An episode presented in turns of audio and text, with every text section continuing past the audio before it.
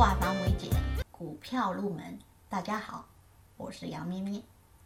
今天我们来讲一讲放量。放量显然是和缩量相对的。市场交投开始活跃，大部分人对后市的分歧加大，有的人认为涨，有的人认为跌，认同度较低。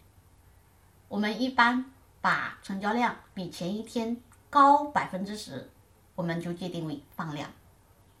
那么放量，它也同样可以产生在股市的下跌行情当中、上涨行情当中、盘整行情当中，它可以出现在主力的建仓期，或者拉升期，或者出货期，或者在上涨末端、下跌末端。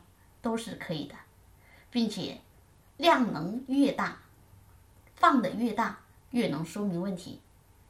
但是要注意一点，相对缩量而言，放量它是有可能作假的，因为控盘的主力资金大，它可以利用手中的筹码，通过大手笔制造放量的假象，来引入一些投资者去接盘。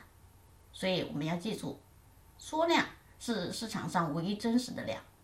主力庄家是没有办法作假缩量的。那么放量的含义有哪些？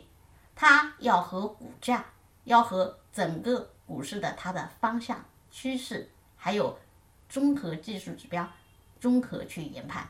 后面我们会讲到量能它的一个实战当中的应用，包括量能的金叉、死叉，它都是有规律可循的。好，今天我们先讲这么多。更多股票知识，可以查看文字稿或者留言。